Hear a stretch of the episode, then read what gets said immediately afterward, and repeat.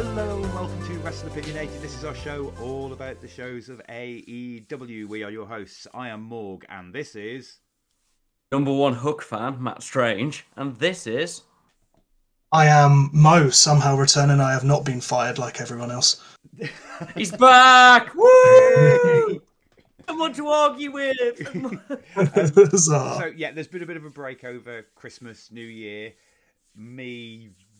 dying of man flu. It wasn't COVID. Oh, I was so ill.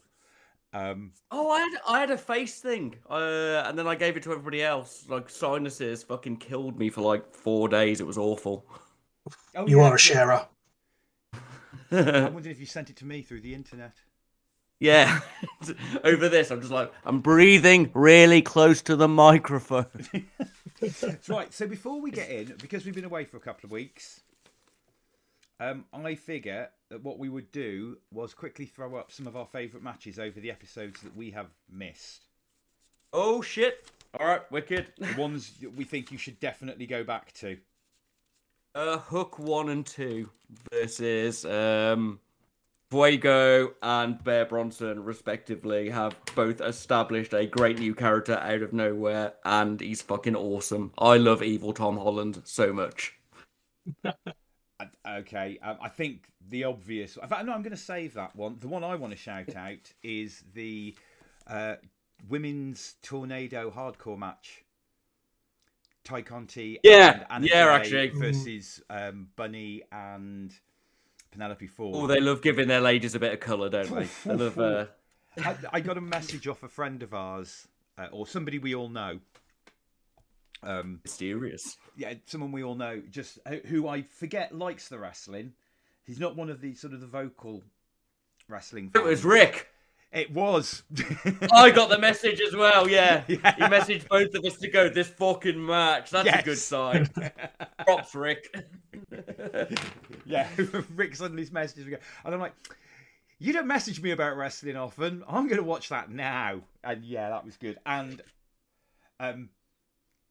have you got one off the top of your head, Mo? I mean, I'm going to go pure basic bitch here. I genuinely really enjoyed the Hangman Danielson match. It wasn't anything like particularly phenomenal, but just seeing Bryan Danielson as he is now, it just brings... Wonderful. Oh, it's glorious. Absolutely glorious. And yeah, that I know it's basic bitch, but... I don't think that is basic. I think we couldn't miss that. I'm going to add something in for Morg. Something he probably wants to hear. I'm really enjoying MJF versus Punk on the mic. Like, he might not be my favourite in the ring guy, but on the mic, those two against each other has been wonderful. More on that later. Oh, yes. Well, I'm liking Phil.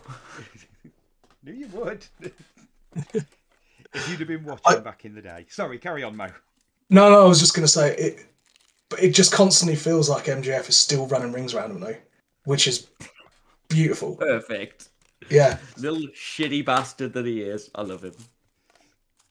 So, yeah, those are the matches that if you haven't watched, if you had to take a break from watching AEW, those are the ones we recommend. Right, let's get a shift on to the news. We've got a lot to get through today. Who's won? Big Swole is gone. This did happen a couple of weeks ago, but we've not done this in a couple of weeks. Her contract ran out. I don't think she was getting on as well as she'd like to have been there. And Tony Khan was a bit mean about her afterwards. Unnecessary. Normally a good guy, Tony. Keep that up. None of this. More Dubsy releases. 2 fucking insane Dubsy releases. We've actually had a couple. We've had Tony Storm gone. That was choice, though, wasn't it? She asked for her release, I believe. I'd love to see her in a more over here promotion, but I imagine she'll go back to Stardom and just be fucking wicked there. So, yeah, she's damn talented, and I was very surprised because I automatically presumed they'd got rid of her, and it was just like, Jesus, what the hell are these people doing? But like you said, it was a choice thing, and I think probably a clever choice because they never do things correctly, do they, at the moment? Would you trust working there at the moment? I don't think you could call it working. It's just surviving. Shivering in the back corner, hoping Vince doesn't spot you and release you on the I'm surprised people aren't wandering around with other people's faces, like on a face mask, just hoping that he doesn't notice them. Don't fire me, fire this person. All I'm going to say is I'm looking forward to the punk girl and the 80s glam rock chick forming a tag team.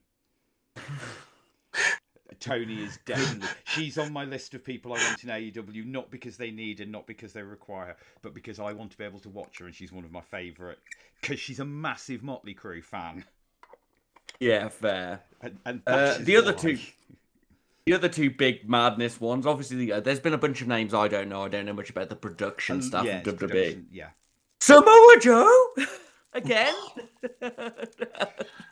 Again, I don't know a lot about this one, because they obviously let him go, brought him back, let him go, brought him back. Is this just another... Is it a work? No. Yeah. So he's very much one of Triple H's boys. And has been since day one. Triple H really... Weird that Triple H loves Joe, hated Punk. And Joe and Punk were really close mates. But he's one of... It's all of Triple H's NXT guys that have been released. Yeah. Regal, mate. Road Dog. Regal. Road Dog. Regal! Everybody loves Regal. Everyone says Regal is a great talent scout, a great friend, a great writer of stories, a great trainer. Somebody that AEW does want to snap up, not necessarily on screen. But, and the thing with Regal is you can use him as an on-screen when you do, because they use their legends really well. They're legend managers. Yeah. I have not got a complaint about them so far that I can think of. Them. A couple of early Jake the Snakes were a bit naff. I think that was... Jake probably struggling to get back into it, right? I just think they went with an angle that wasn't very good, and they haven't done anything like it since. I wonder if he still has Everybody Dies written on it. Sorry, Mo. Early promo, Lance and Jake. Lance is getting uncontrollable. He tears off Jake's shirt, and written on Jake's chest is Everybody Dies. And I was like, how long has that been there? Does he write it on him daily? It's just a reminder. Yeah. Oh, I've forgotten my gimmick. I best strip this 70-year-old man. Right. Moving on. Now, there's a soundbite.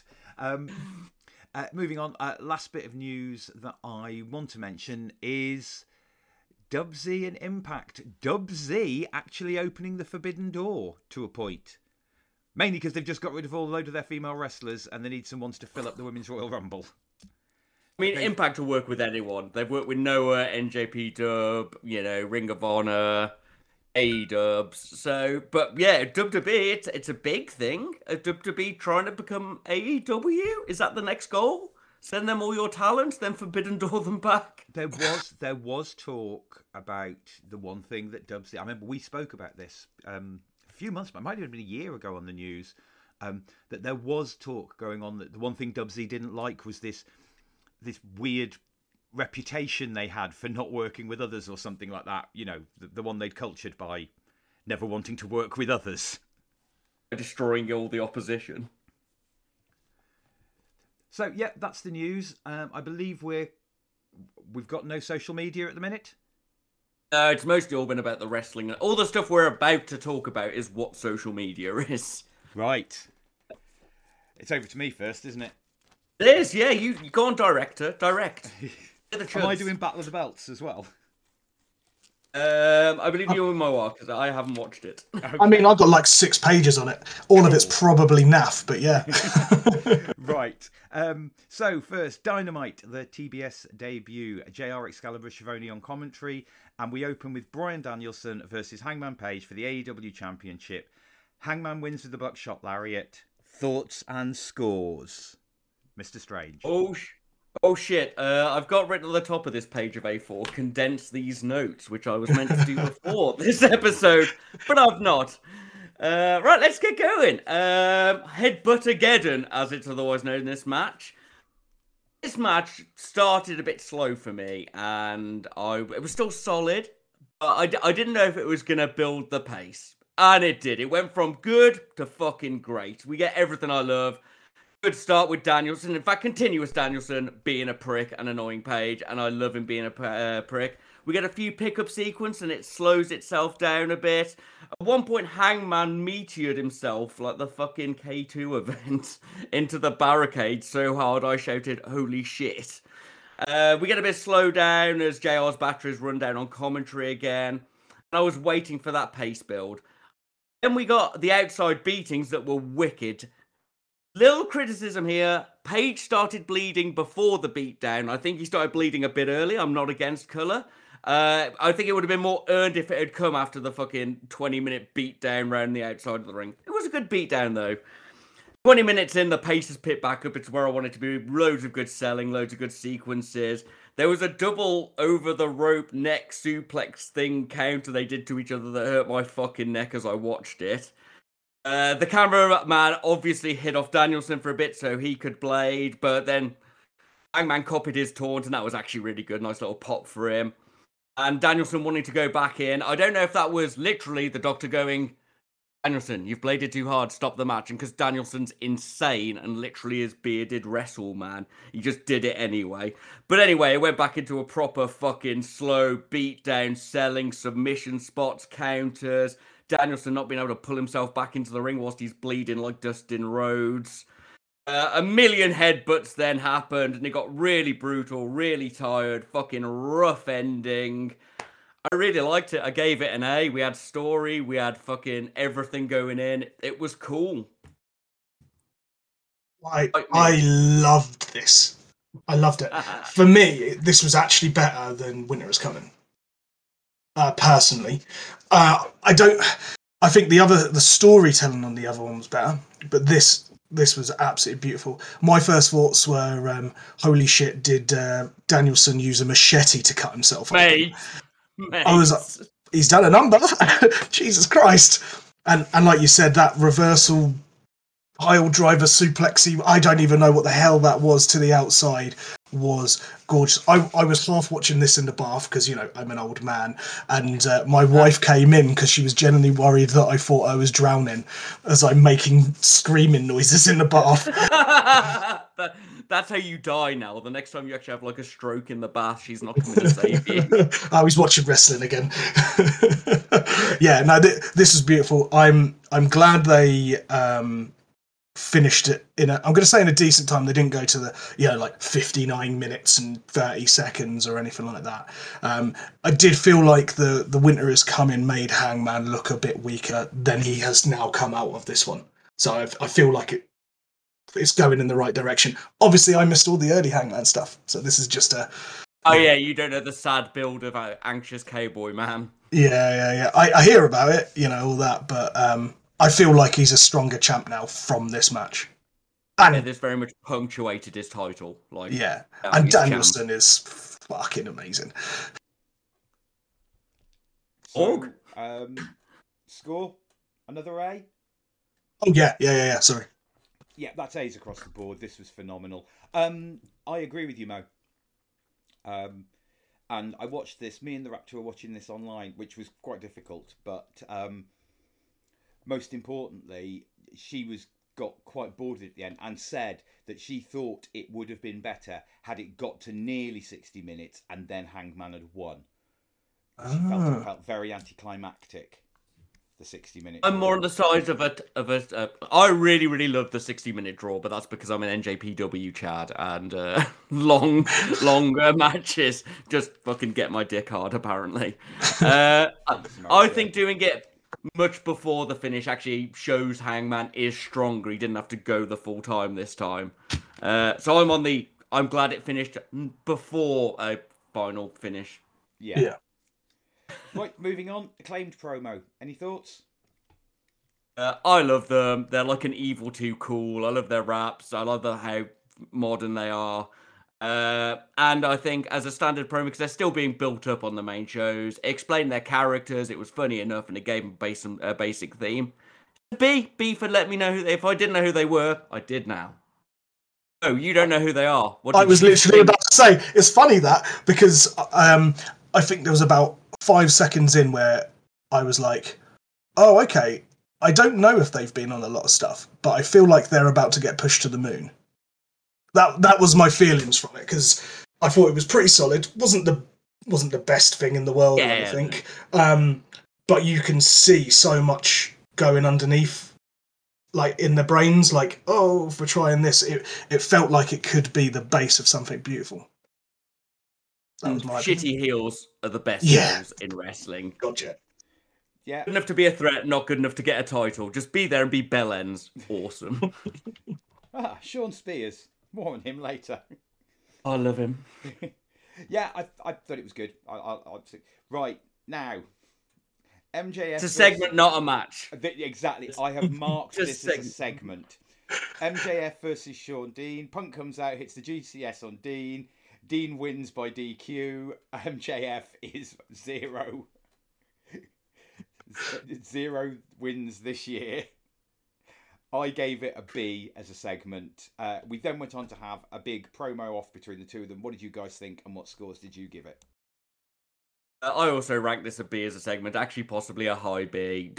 I saw when the match started, the captain, Shawn Dean, didn't look that into it. And I was like, where's this going to go? Is he just going to get squashed?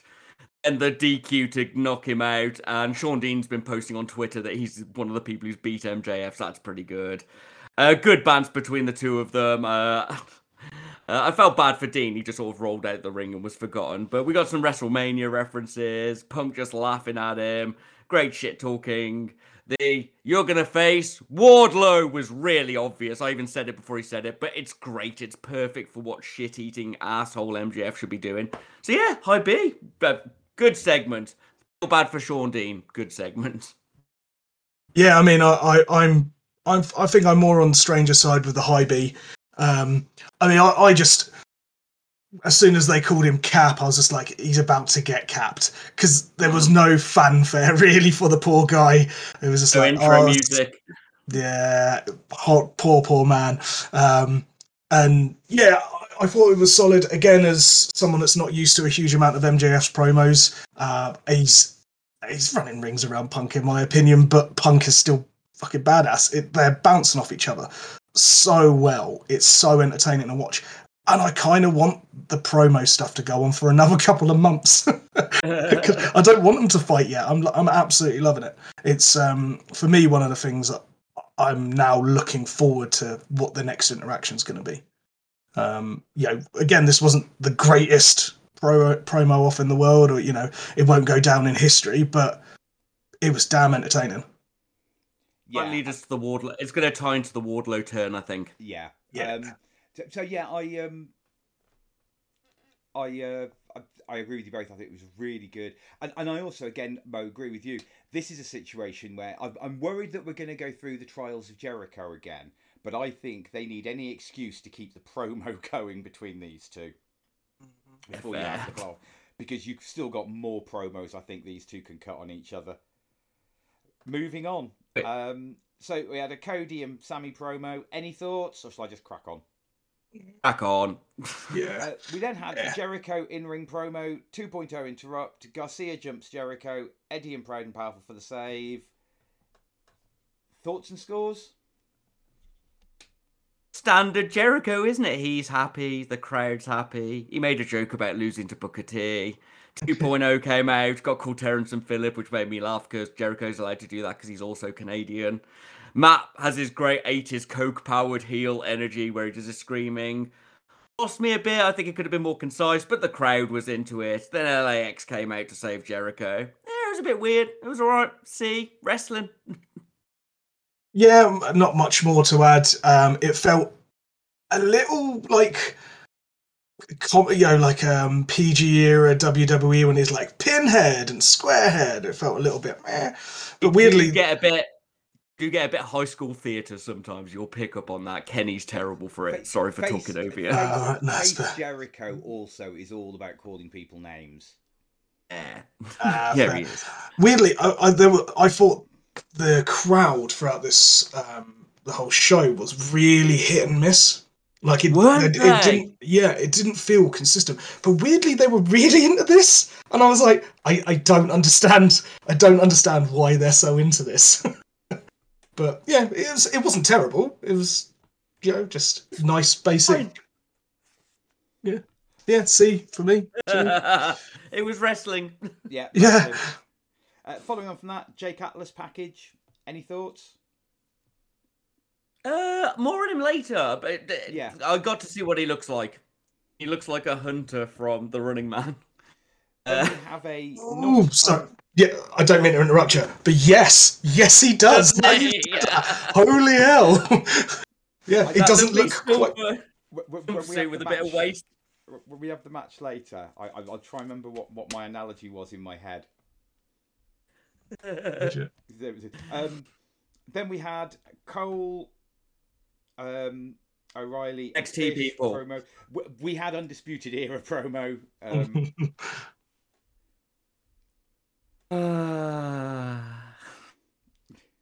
Is that all? What's your issue? It's solid, but I don't care. They've all got enough promo game to come across as wrestlers to me. The only one I'm really interested in is Bobby Fish, because he looks like Victorian wrestling man. To me, I can't say it's bad, because it was standard wrestling thing. But see, I don't care. It's not for me.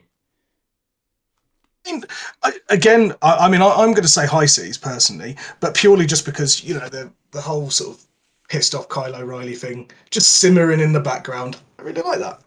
I like where it could end up. He's the one to watch. I fucking love O'Reilly. And yeah. AEW, he'll have a chance, because in WZ, he was just wrestler guy. In AEW, being just wrestler guy is not a bad thing. I just don't know about his backstory with why he's got beef with Adam Cole. Like, if I'd watched NXT, I'm sure I'd care more. That's what I'm considering. I also think it's all a swerve. It's you're probably not wrong. It's all set up because we are heading towards the Elite versus the Undisputed Era. Oh, it has to be. It's something that people love. With and with the Bucks, Kenny will return as the face, and the Bucks will turn. It will put asses in seats. They'll go tweener face, should I say? Because I don't think they'll turn back pure baby face again. Now I think they'll go to being Strange's favourite kinds of faces, asshole tweeners. Yeah, Naito's. I say Strange's favourite. I like that as well. Right, moving on. Wardlow versus Antonio Zambrano. He'd had some weird eyebrows, didn't he? Everybody else noticed that. Just kept looking at him. Yeah. I have not been into these Wardlow squash matches because I don't care about them. But the crowd's always seemed into them. And they've always sort of cheered the power bombs. Even this time, they looked a bit bored of it. I think it would have been better if Wardlow had just pinned him and gone, I'm not even doing my powerbomb things because you've ruined this with your chair. I think I'd have respected it more as a segment. Whereas in this one, he just offered nothing because he didn't even show he can, just start powerbombing a man. It was already a beaten man who was powerbombed. It's like an extra D for me. Yeah, it's like my high school grades. There was that little bit. He did the shrug of, well, I may as well now. I'm here, sort of feel after. Yeah, fair. Yeah, I don't think it was horrific or anything. I spend most of the times watching Sean Spears coming down, worried about his nipples in that suit. I don't know why that is. He's got the chafe. It has to. That can't be comfortable.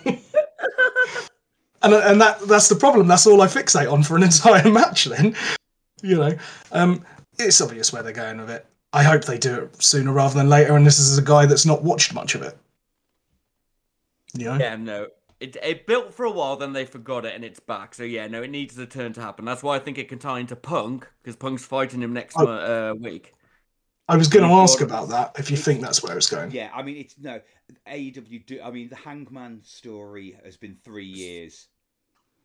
So the Wardlow story's been going on. He's probably about ready to wrap. Now, they're into Tony Khan is into some small, slow burn stories where bits of it get spark, and then all of a sudden, like a year and a half later, oh yeah, he's actually a bit good at this.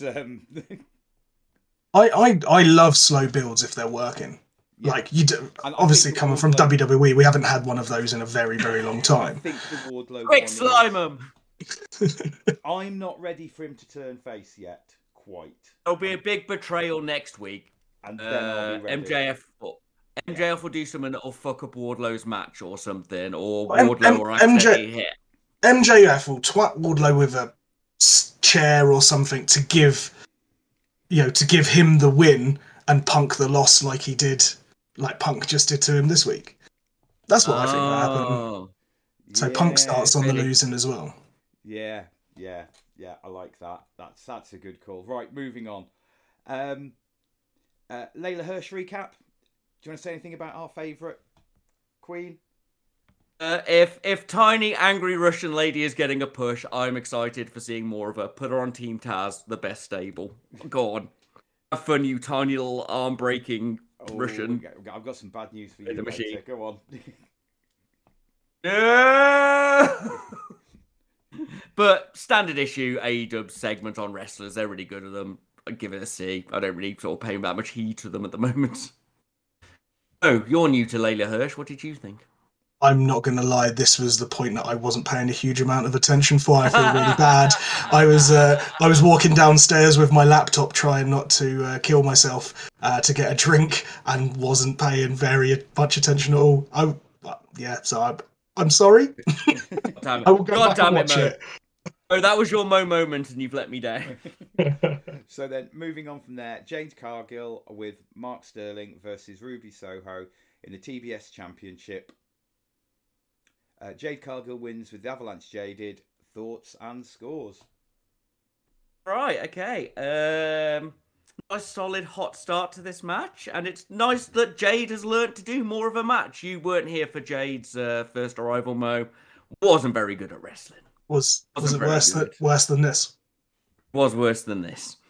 But now she's learned to do some extra moves. Then we had the completely unnecessary Rosa versus Martinez spot at the apron, which I just thought distracted from what was meant to be your women's championship match. Then we went straight into picture-in-picture. It maintained its pace to drift back and forwards between them, mostly Jade. It was good in pacing and what was going on, but there was some sort of lack of chemistry between the women in the ring, if you ask me. It could possibly be the size problem. Fighting somebody like Jade is probably quite unusual in the women's division. And the end buckle struggle looked a bit weird, and the Jaded landed a bit rough. I gave it a C. That story, there was actually a match there. It wasn't what I wanted from your big title match. You're kinder than me. Oh, Mo's the cynical one. Fucking hit me, Mo. Come on. I was just gutted. You know, we talked about it before, really looking to see what happens with Ruby Soho. I think you're 100% right. The chemistry was poor. Very, very poor. And there was a few times where I can't remember what the exact section was, but Jay Cargill was in the turnbuckle, and Ruby Soho had her back to her, sort of thing, like right up against her, and you could hear the simmering rage in Ruby Soho when she's trying to get her to do something that she kept fucking up. I don't know Jade Cargill. I've watched a couple of bits with her, and when it was very short and sweet, I was like, oh, she could be bloody interesting because she's got the damn look. I mean, she looked like she was dressed like Storm from X-Men. I presume that was intentional. Yeah. Yeah. So she became her.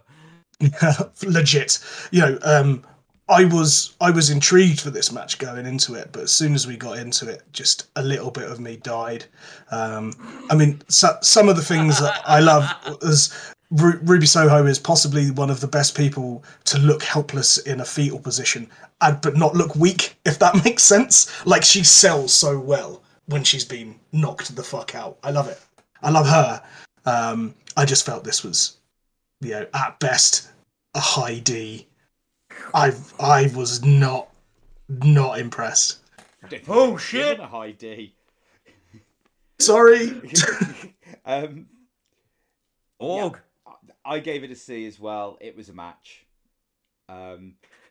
It was a soundbite. It's all right. It didn't. As the arbiter of letter maths, I'm gonna give it a C because the story allowance and the fact this is actually built up, It is technically allowed to be a standard segment, judging both of your heated responses.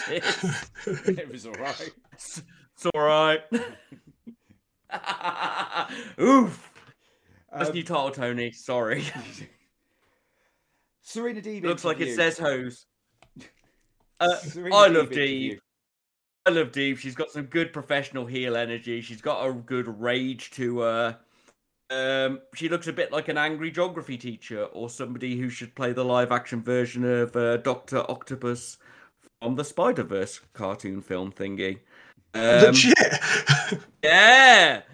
I just thought of that as I was speaking. I've not even seen the film, just that scene. Yeah, B! I think this explained who Deeb is. It got, because she was in, then away, then back. She was the NWA champion. I think it's now gone. This is now a feud. It's continuing.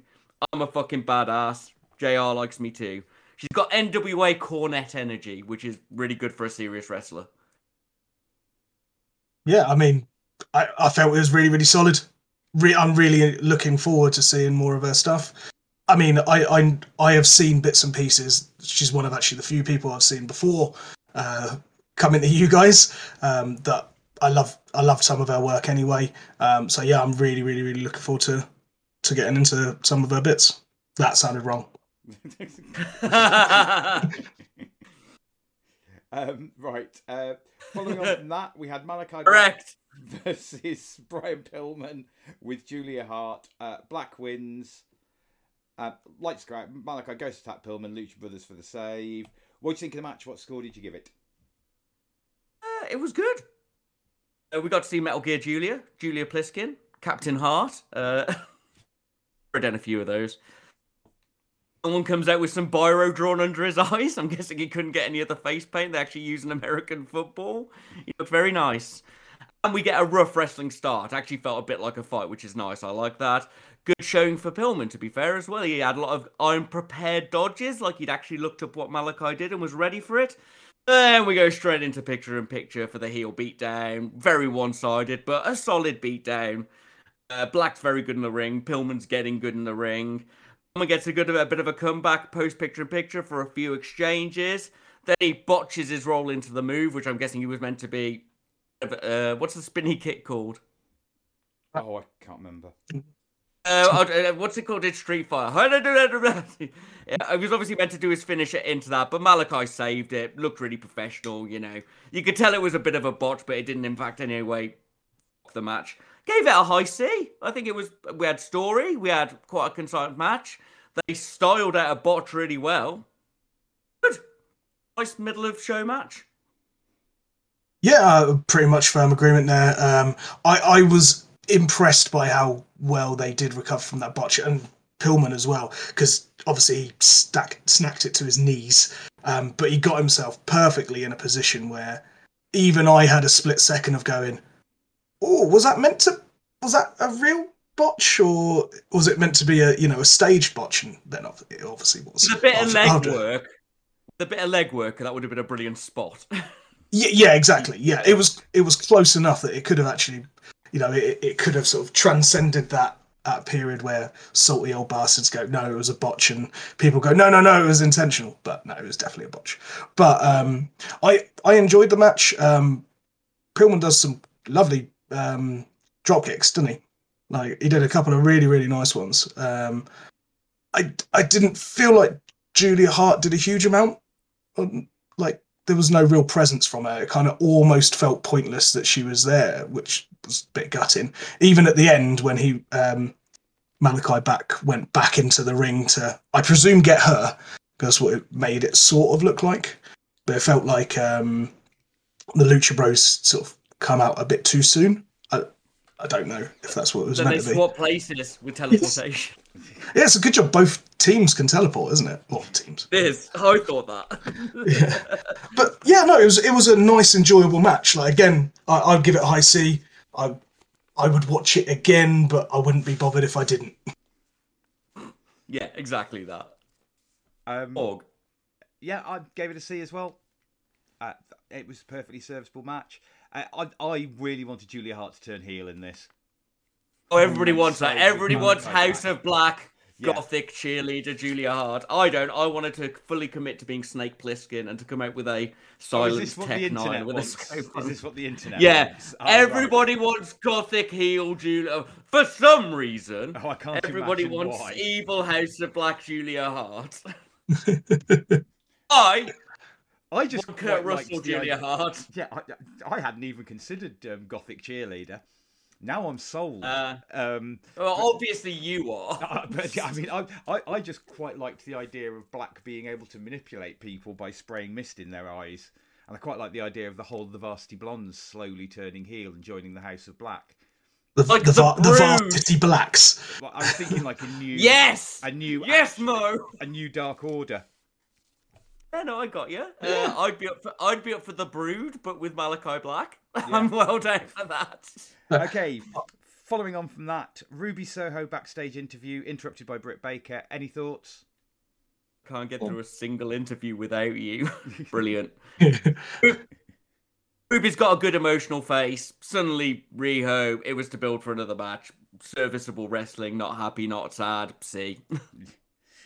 Yeah, much the same. I would like to reiterate my previous comment of Ruby Soho does really well in the fetal position. she's great again, beaten down. It's brilliant. You're not helping yourself. You do realise this. This is one of our most adult podcasts yet. Right, then we had Cutie Marshall and Aaron Solo promo. Any thoughts? Once again, like the previous one, just solid wrestling section. Good shoot energy with the inside term stretching. Explained, they maintained Hook's character and Solo squash me if you can energy. Solid wrestling. See. Yeah, not much to add. I liked the cheeky sort of nod and wink at the end there with the stretching bit. Yeah, it was. Yeah, see, it was all right. There's a match coming. Thanks. Yeah, we had our final match of the night. Jurassic Express with Christian versus the Lucha Brothers with Alex Abrahantes. Jungle Boy wins by roll-up, and your new AEW World Tag Team Champions are Jurassic Express. Before we go into this, I think we do need to mention the elephant in the room, which is Fenix has broken his arm. It dislocated, he'll be all right. Is it only dislocated? It was only dislocated. If you watch that original footage, it's a big fucking oof. Yes. It was the amount of times they replayed it as well. I was like, has no one noticed that?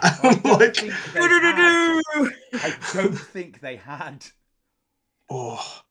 Yeah, because the second it hit, because you could see him, like, within half a second, just start pointing at his arm. Yeah. I was like, oh, God.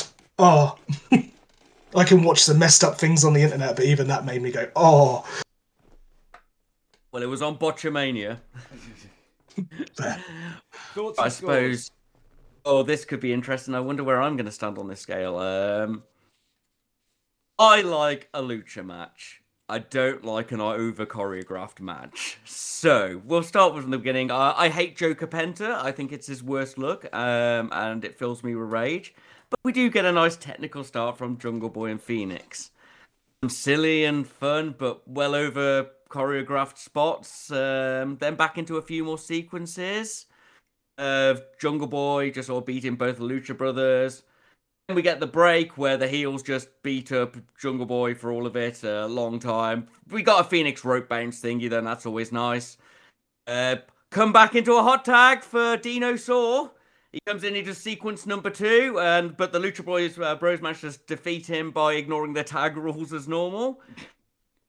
There are a couple of Made in Japans, which is absolutely one of my favourite wrestling moves, and Penta does it really well, and it brings me joy and it makes me think of Shingo. Once again, more setup spots. Lights go out so that Malachi can cost them a match, I think. And AEW has a lot of people kicking out of very hard moves.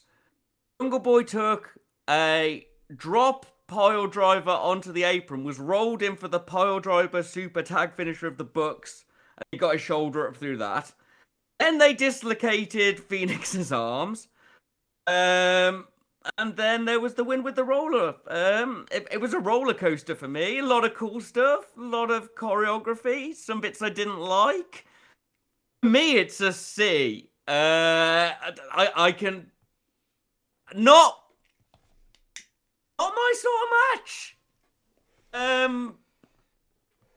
I don't think the right people won. And then all the heels came out to stare at them really weirdly. Oh, be positive. Go. I mean, I'm going to be slightly more positive than you, but I don't think that's going to be overly hard. I see. Personally, for me, it was a higher C. I enjoyed some of the spots. I know you're saying, you know, set up spot number one, set up spot number two, all that. Yeah, you could see it a million miles away. They did a couple of interesting things. I like the chemistry between them. Well, mainly Jungle Boy and the Lucha Bros. I think they do ping well off of each other from what I've seen. The things I've seen on the internet about Luchasaurus, I was expecting the greatest thing, like hard hitting, like there's going to be some solid blows. Everything just felt a little bit wetter than I was expecting. I'm not saying he hits wet or anything, but there wasn't a stiffness that I was expecting from him in this match, at least. I'm with you. I was really confused by the lights going out part of it because it didn't actually have an effect on the match, from what I could tell. Not really. It was an actual power cut. They did. I was wondering the same whether someone's just cocked up because of the previous Malachi Black. It was only because they actually showed Malachi Black at the end that I was like, oh, maybe that was intentional then. Malachi knows where the lights are. Sting and Malachi are the only two people who know where the lights are. I reckon Malachi Black's got actually a member of the, you know, his posse is an electrician. That's what I reckon. That would explain a lot. Yeah, I mean, obviously ignoring the botch, you know, that could have been a really lovely setup because, you know, there was, sorry, not the botch, the actual break is what I mean to say. You know, the kick that he did to Luchasaurus looked beautiful, and I was like, oh, cool, they are actually going to put the big man through it. No. Unfortunately, what happened. But, yeah, there was a few bits. I enjoyed it. I've waffled a little bit, I'm sorry, but I thought it was a high C. I said it was good. Just in a negative way. Yeah, I gave it a C as well. Oh, shit. I thought you're normally our biggest flippy fan, should we say. I found this one to be really fun, but it didn't have that... It didn't quite grab me in the same way as a Young Bucks clusterfuck does. It probably just wasn't clusterfucky enough for me, if I'm being honest. If you're going to do bullshit, commit. Yes, pretty much. I did like the silly off the rope, both Jungle Boy and Fenix doing the off the rope with the arm drag. And yeah, the arm drag looked shit, but it didn't matter because that moment wasn't about the arm drag. It was about those two doing the flip off the rope. Yeah. So that's why I didn't care. But God, the arm drag bit looked shit. It really did. It's like, yeah, both of you have got the wrong person to be doing the arm drag with. You've got the heaviest member of each. Yeah. So as Penta and Luchasaurus did their backward roly-poly, but as I say, it wasn't about that. But yeah, it was a C. Oh, so that's the show, isn't it? Is that everything? Yeah. It is. Lurkermath. Well, we've got, it's mostly positives. We've got an A, we've got a few Bs, we've got a lot of Cs of varying level, and we've got one D. I'm going to give this show, I think we can officially give it a high C. I think this was a good wrestling show. We got a lot of good character work. Most of the wrestling was tight and on form or good. One thing blew our mind. Some other stuff disappointed us. But overall, we watched some wrestling. We walked away happy, not amazed. It's a high C. Right. Are you ready for it, Mr. Strange? It's my time, isn't it? Yep. Right, stop me if you need me. It's the Rampage roller coaster. Always called it that. Friday night's Rampage. Excalibur, Taz, Starks, and Jericho on commentary.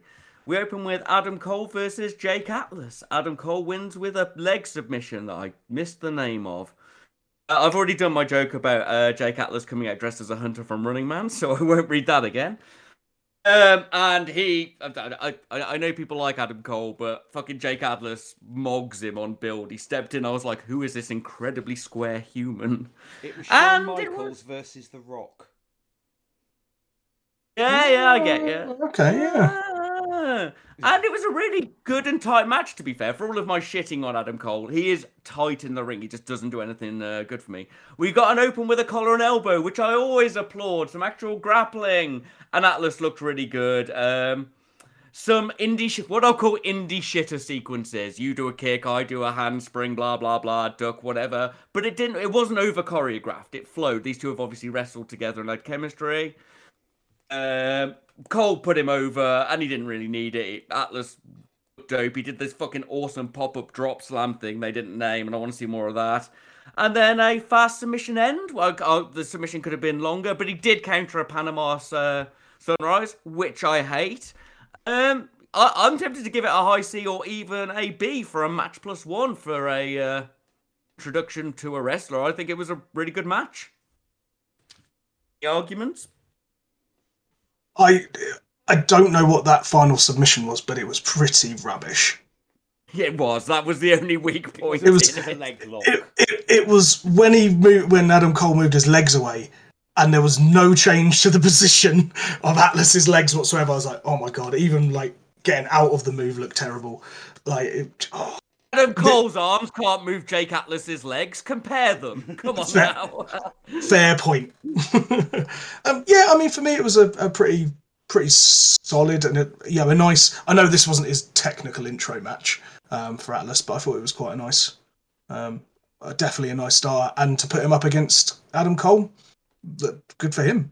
Do you know what I mean? Yeah, yeah. It was. I'd say it was a high C for me. Morg? Yeah. It's mainly C's across the board. Yeah, I enjoyed it.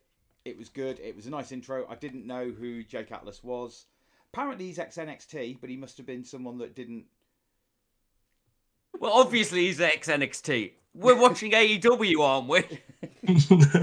Come on now. Oh yeah, that's the thing we forgot in the news. You've just reminded me. Tony Khan has hinted at a dream signing for AEW. Mm-hmm. Carter? Do you know what? That's about the only thing I can think of. Yeah, fair. As much as I know who the two most likelies are.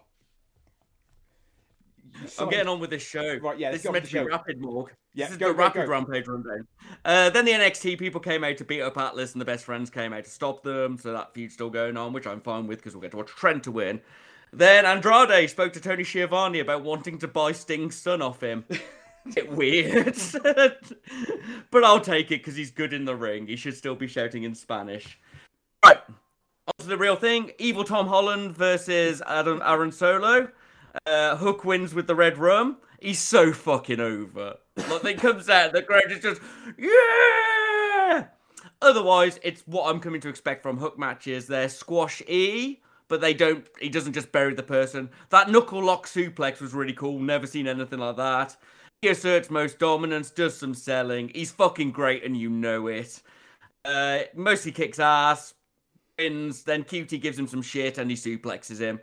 Once again, me, it's a high C. I appreciate I could have to bring it down a grade, but I think he's maintaining a anime character heelness in an era where that sort of character is more over. And I think he's being booked perfectly for it without just completely dominating a match. Like me. I mean, I can't comment too much in this match because my internet kicked out about 20 seconds into it. So I saw the pop he got, like you said, and then that was pretty much all I got. And unfortunately, I didn't watch the rest of Rampage after that. So I'm going to give it an A for entrance. Right, cool. That rounds it up to a B. What did you think? I gave it a C. It was a squash match that was a match that didn't feel like a squash. Yeah, Hook's good. Oh, I've got some bad news for you, Strange. They're already booking him against heels. I don't give a shit. If his gimmick is, I look smug, and I eat crisps, I'm down with it. I think it is time to turn Team Taz, because Starks is so charismatic on the mic. I think it'll be... And Hook is so over. I think, and Taz is lovely and funny on commentary. Exactly. He's too adorable. And I think it's actually time. And I think a face turn for them would be really good because it'll push them up the card. I will take it because it's time. Because I want to see Hook versus Adam Cole.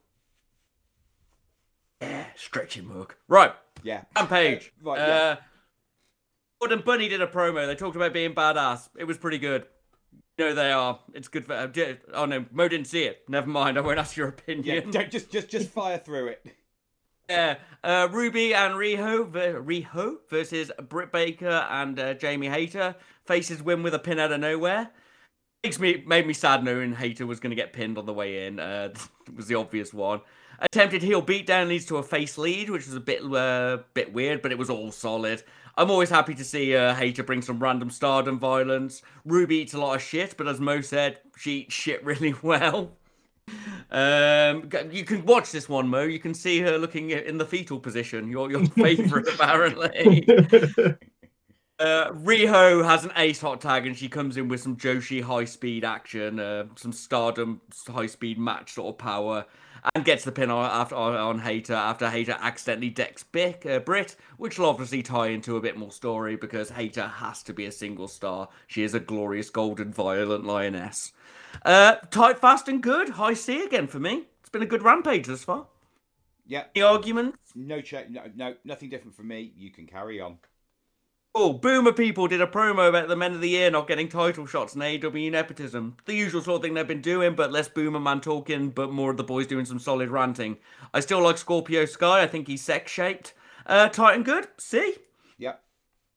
Then Mark Henry interviewed Alternative Universe LAX and the Mandala People. 2.0 had their big Coke energy, and LAX walked off on their side of the screen. And it was perfect. I thought I was good anyway. And then they arrived on the other guy's screen, started beating them up. I loved that. It was pretty fucking great. It's one of my favourite ones they did. And then they went into Alternative World LAX. Eddie Orton? Fuck is wrong with me?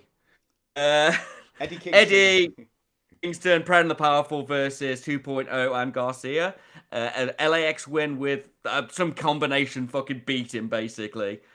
And this is, once again, one of my favourite clusterfucks I've seen in a while. This fight was just a clusterfuck. It started through the break. They fought down to the ring. Kingston used a bin.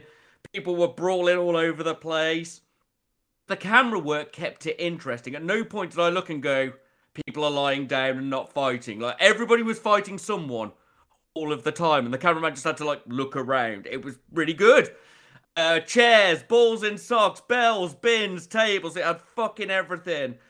A lot of fights, just continuous fight. They went back into the ring for a bit of high-speed wrestling, then back out for more brutal brawl. Just didn't pause, and then they got back in briefly, so Proud and the Powerful could annihilate Jeff from 2.0.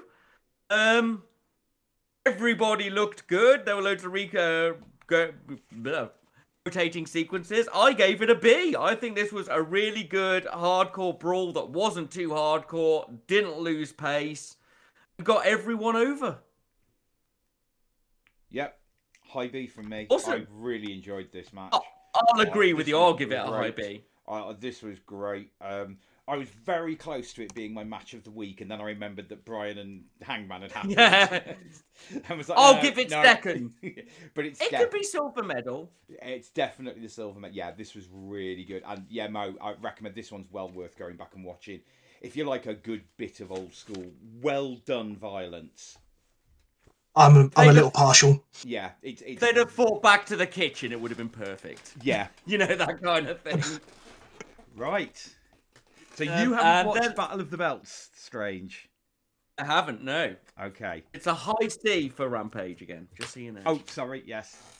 It's all right, don't worry. Steal my moment. It's all right, now it's Mo's moment. This is between me and Mo. Right, are you ready, Mo? Do you want me to lead? Sure, whatever, mate. Yeah. Cool. We kick off with Dustin Rhodes with Arn Anderson versus Sammy Guevara for the TNT Championship. Sammy wins and then gets jumped by Garcia. What did you think of the match? Loved it. I automatically hated Sammy Guevara's face, but actually he really, really won me over. I loved it. I like, you know, A, the fact they had old Davy Crockett in the crowd. Loved that. Yeah, just that little nod to the old school. He handed the title over at the end as well. You know, it started slow, but with a weird sequence where Dustin basically went, "Oh, hang on a minute, I've got a bit of angina. I need to stop for a minute." And Sammy Guevara went, "Okay, I'll sit on the turnbuckle for a bit." Bit strange. I think commentary did really well of just sort of going, "Oh yeah, he's slowing the pace of the match down." But just to cut you in straight, Dustin did that thing he does that we used to like, where he used to fly around the ring for a bit and then stop and get them to stop while he caught his breath. Unfortunately, they hadn't flown around the ring a bit first. Yeah, all right, okay. It was like 20 seconds in after a tiny bit of gentle back and forth. Yeah. Yeah, it was a bit strange. But, there was a few little sequences I like. You know, there was a pile driver to the outside that got the nearest 10 count you could go for Sammy Guevara just pulling himself in. Lovely top rope flip from Guevara out onto Dustin. That was beautiful. Although he missed half of him, it still looked damn impressive. There was a crossroads with that spiked Sammy Guevara so hard that I think he hung around in the air for about a minute and a half. It looked beautiful. Sammy sold it like an absolute champ. Dustin officially does a better crossroads than Cody. Yeah, from what I've seen, yes. It really was strange. So much better. Yeah. I was a little confused by the Fuego del Sol crawling out from under the ring that he must have been in for the last 20 minutes with a table. He's having a cup of tea with Kane. Yeah. It was him and Hornswoggle under there. I don't know. It was just a bit, that was a bit weird. However, Arn Anderson getting involved, love it. You know, that pops my my old man sort of love, you know. And I thought it was a damn solid match. For me, it was a B+. So I gave it a low B. I really enjoyed this match. I have to tell Matt to do your letters, really, don't I? Good. Shit. Yes, you do, Strange. Fuck, sorry. I'm back. Yeah, so it's a B. It's a B overall, yeah. I enjoyed this match. I thought it was great. It was really good fun. This was Dustin back on form for me. This was what me and Strange liked at the beginning. Do you know why it was so good, Strange? Because Dustin fucking lost. You lie to me. This show isn't real. How fucking dare you? Don't lie to me about things like this. Dustin doesn't lose. Following on from that, we had a Sammy backstage segment. It was very quick. Have you got anything to say about it, Mo? No, it was spot on. I want to fight me. I'm an open champion sort of thing. Yeah, great. So, yeah. Taz then joins the commentary, and we have Matt Sydal versus Ricky Starks with Powerhouse Hobbs for the FTW Championship. Stark wins. What did you think of the match, and what score did you give it? It was an okay match. Again, for me it was a high C. I like Matt Sydal.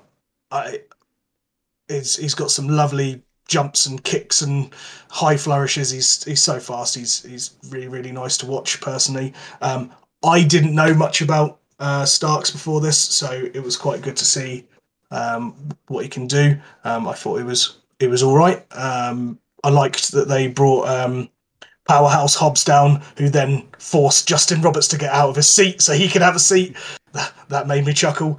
It wasn't spectacular by any stretch of the imagination. There was a nice bit of selling by Starks with a leg injury, a few nice moves, Michinoku driver, Meteor and stuff like that. It was, I'd give it a high C really, I think.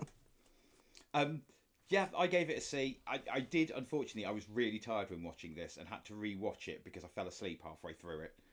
That was not an indictment of the match, that was just how tired I was. Yeah, I gave it a C. I enjoyed it. It was a wrestling match, and it was a good wrestling match. Yeah, go on. Sorry, no, I was just going to say about the Dante Martin bit at the end as well. Oh yes. That was quite nice. Dante Martin basically ran down to the ring after Powerhouse Hobbs and Starks started beating on Matt Sydal after the bell, and Well done, A. Martin. Put a few jabs into Hobbs, who then just basically laughed at him. Oh my God! I was going to say, did Hobbs eat him? Did he just pick him up and go, "I am you, but ultra instinct"? Unfortunately, didn't get to eat him. He got a nice double leg kick to boot him out of the ring at the end, so there wasn't a proper conflict, but there was literally Hobbs just laughing in his face, which was nice. Following on from that, Rio versus Britt Baker with Hayter and Rabble for the Women's Championship. Britt wins with the lockjaw, finally beating Riho. What did you think of this match? Yeah, I thought it was, again, I thought it was a good match. I thought Riho was going to get a lot more offensive off than she did. Well, she had some great moves and she had some great moments in it. It just constantly felt like she was just getting the crap kicked out of her, even without Hater and Rebel on the outside messing stuff up. However, that being said, I loved their interaction. It was really nice. There was a few nice sequences where Riho did eat shit and just looked like she was dying, but yet 4 seconds later was able to then do some crazy running knee strike to the face of Britt Baker. I enjoyed it. I don't have a huge amount written down for this one because I was enjoying just the basic part of it.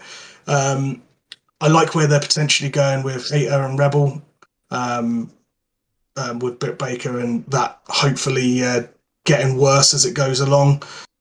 I'm not a massive fan of the lockjaw as a finishing move. I don't know why. He's a dentist. I get it. I don't know. You're not alone in this room, I don't believe. I think we all prefer her curb stomp, which is vicious. Yes, see, when she did that looked amazing. That's what, if she had won from that, I would have been like, yeah, that's totally fair. It just, I don't know, it feels quite comical to me, and I'm a guy who does like comedy, like really crap wrestling, but it just doesn't, to me, it doesn't fit right. But yeah, that doesn't affect the match too much. I mean, for me, it was a low B. Bang on, all same. Oh, shit. Pretty much, yeah, there's nothing more to add than that other than Rio sells like a champ. So during the end of this match, I'm sitting there thinking, well, you've got no big baby face to topple Britt. Now I'm wondering Rosa. If they're going to turn Hater. Mm-hmm. It's going to be Rosa. It's got to be Rosa. It's got to be Rosa. She's got the backstory. They did the racism thing. It's a long-term story. I don't think they could turn Hater anyway because all the things that she was doing to interfere in the match were super heel shit. I've just realised Britt's never... She's beaten Thunder, but she's never beaten Thunder clean. Exactly. They had the hardcore match, which doesn't count. Yeah, exactly. Lights out matches don't count. So yes, it is Thunder. They do still have a baby face that she hasn't really beaten properly and clean, and it is Thunder. I'd had a moment where I'd forgotten. So I'm guessing... It's just got too much twat energy to turn just yet. I love her. So I'm guessing that's... Was it a C in the end? Yeah. It was two Bs and a C, wasn't it? Oh, I thought it was a D. Yeah, okay, it's a B. There you go. Good show, apparently. I misheard some of the letters. I'm sorry, guys. That's all right. Right, moving on. Normally, this would be the section where we'd have any questions. If you want to send us things, ideas, things to do, things to talk about, things to rant about. We haven't been angry about anything for ages. Send them to WrestleOpinionated@gmail.com, WrestleOP on Facebook, WrestleOP1 on Twitter. Right. It's a new year. This is our first show of the new year, and therefore, woo! We're going to look back at last year. Now, a lot of other places do these. They do their end-of-year awards, and they have a big argument backstage and decide who's going to win. But as you know, we like to argue on the air. So, the way this is going to work... And I am completely prepared. So the way this is going to work is we have Judge Mo, who is going to sit in judgment. We have a list of categories. And I will read out the category, and then Mr. Strange and I will put forward our suggestions. If we do not match, then we have to make our argument for our suggestion. And Mr. Mo will make a decision based on the arguments. Are you ready, Mr. Strange? I am ready. What is your nomination for match of the year? Danielson versus Kenny Omega. Oh, shit. We got an argument in the first one. Young Bucks versus Lucha Brothers All Out. Oh, we've got two very different kinds of matches. Yes. One is a wonderful... The cage one, that one is, isn't it? Yeah. Make your argument for your match. Oh. Bryan Danielson has come over. He's building his reputation. He's going to beat the shit out of everyone, and so he goes to beat the shit out of the hardest man in the company, the man who at that point has the belt. A match anybody who hasn't watched anything outside of Chikara for the last 20 years has never seen before, and it had everything. It was brutal. They kicked the ever-living fuck out of each other. They went full NJPW Japan. There was bleeding chests from chops. Danielson got to do all of his old moves that he's not been quite allowed to do as much of in WWE. Omega got to go all the way down and got to see his character actually break down and be scared after years the year storyline of him just being a bell end. And Danielson slightly building up that heel energy, but still mostly acting like a face because his character hadn't been set in stone yet. It was a wonderful showing of a combination of indie strong style and NJPW strong style in an American ring, bringing together two stars people have wanted to see fight for ages. There we go. Okay. Quickly, I should just point out to the listeners, these are AEW only. That I don't... I think the match... So, Bucks versus Lucha Brothers was a fantastic match. We all knew that the Bucks were going to win. It was a cage match. It was the payoff of a big story that we'd had between the teams, and the Lucha Brothers won. The match was amazing. It was absolutely brutal. It was everything you wanted out of a cage match and more. We had somebody with a pair of sneakers with drawing pins in the bottom, super kicking somebody else. It was just a thing of pure brilliance. There was so much action and energy and high flying. We were right on the edge of our seats. And this was the match of the night in what is arguably the night of great matches. This one stood out. So you're making it easy for me today, chaps, right? Yeah. So my heart wants to go Danielson because... Danielson. However, when you're talking about sneaker pin shots, I am massively intrigued by that. And yeah, I love a cage match when they're done right. So it was done right. Yeah. So sorry, Strange. Going with a cage match. Ooh, God damn it! And that's when I was fired. Get off my podcast. My bonus shout out is Britt Baker versus Thunder Rosa hardcore lights out hardcore match. It was fucking phenomenal. Nearly put that. That was nearly my choice. I very nearly went with that. And the match I enjoyed more was the Lucha Brothers versus the, because we watched it online and there was silence in the room. Right, next. I think, Strange, we're going to do this one. It's going to be a count of three because I don't think we'll be differing on this one. Babyface of the year. Ruby. Oh. Hangman. Hangman's been as the baby face of the long story time and such like, and he's doing really well, but it's been more of like a struggling, rising sort of story. And as much as I don't want to give it to somebody who's just jumped over from the E, Ruby has went into her first big storyline and lost it.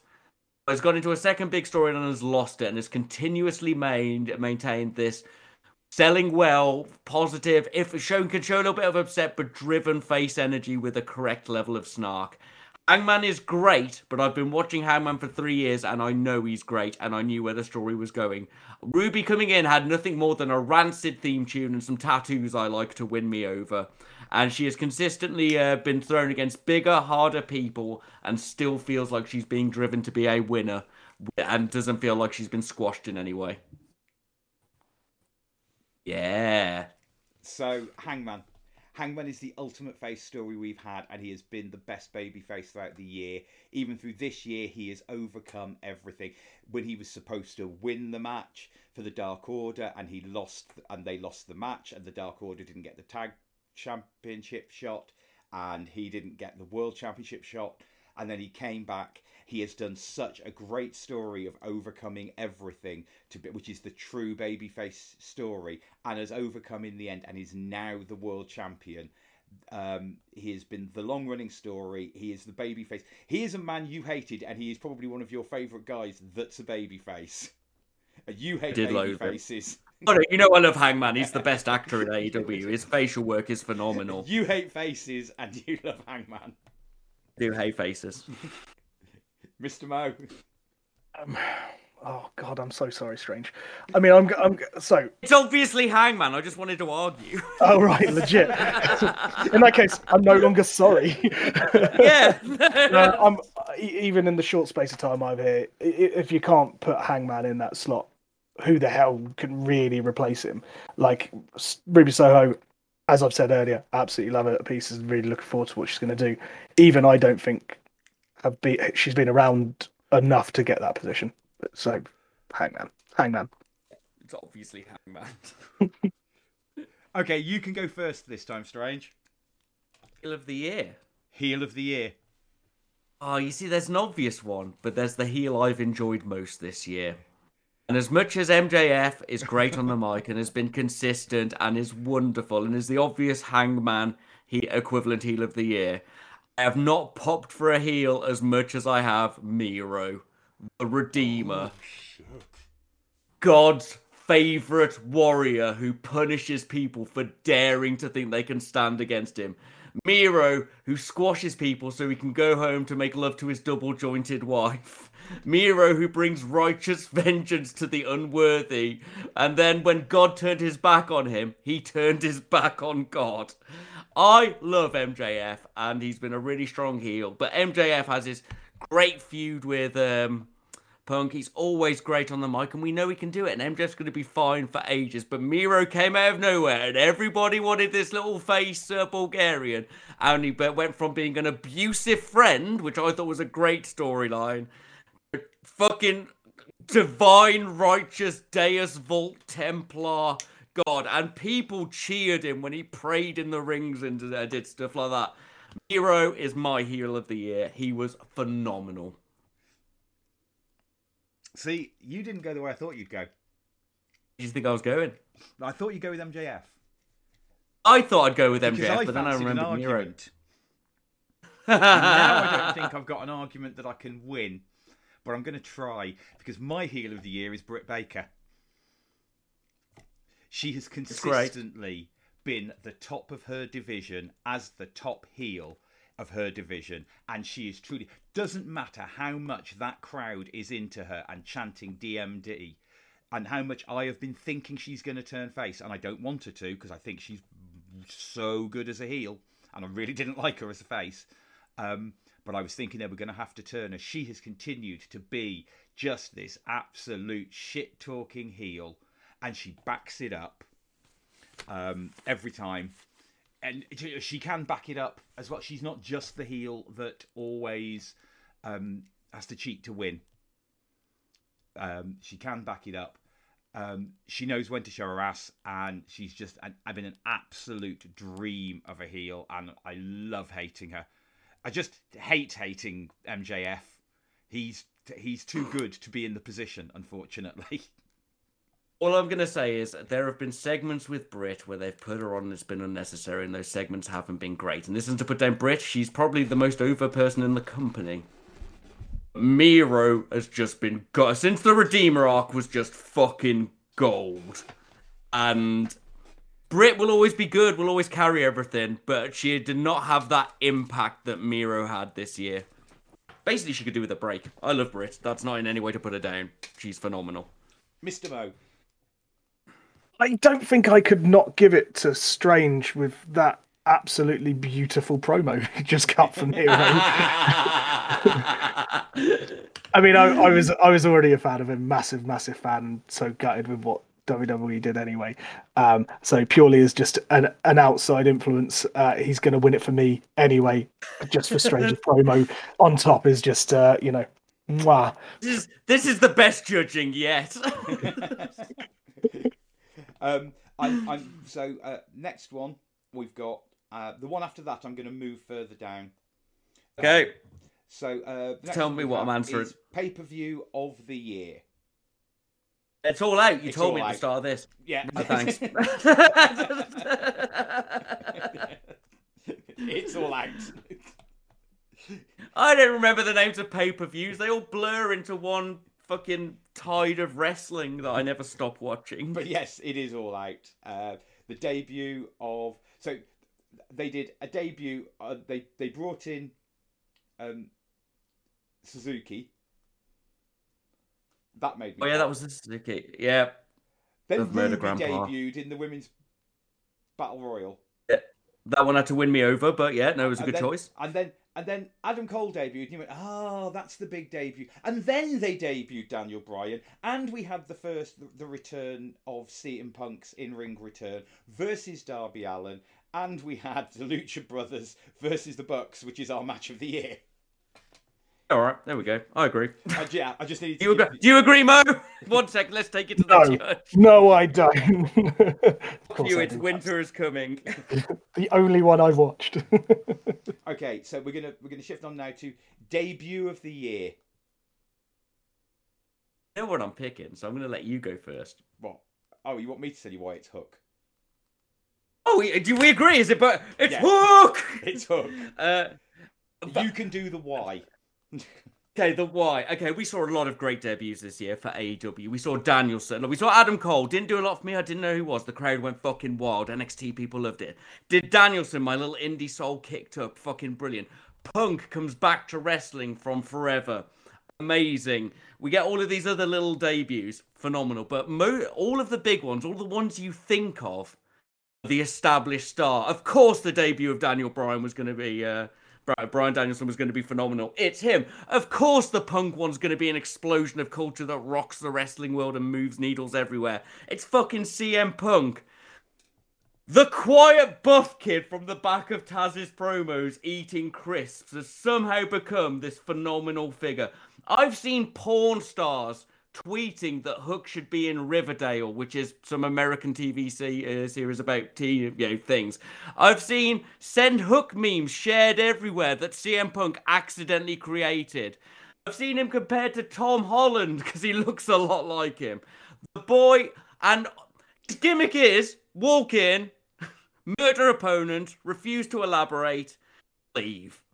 And they've done it perfectly. His matches haven't been over burials. He's looked tight. They've just used him enough. They're obviously keeping training. He doesn't ruin his character on social media. And I have never seen a second-gen wrestler come in at such a young age and be so over out of nowhere. Fucking phenomenal. It's an unreal pop.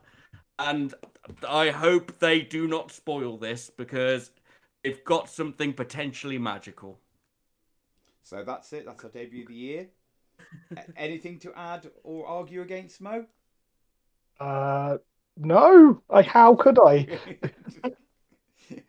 Right, so we move on. He keeps promoing at me. We move on to moment of the year.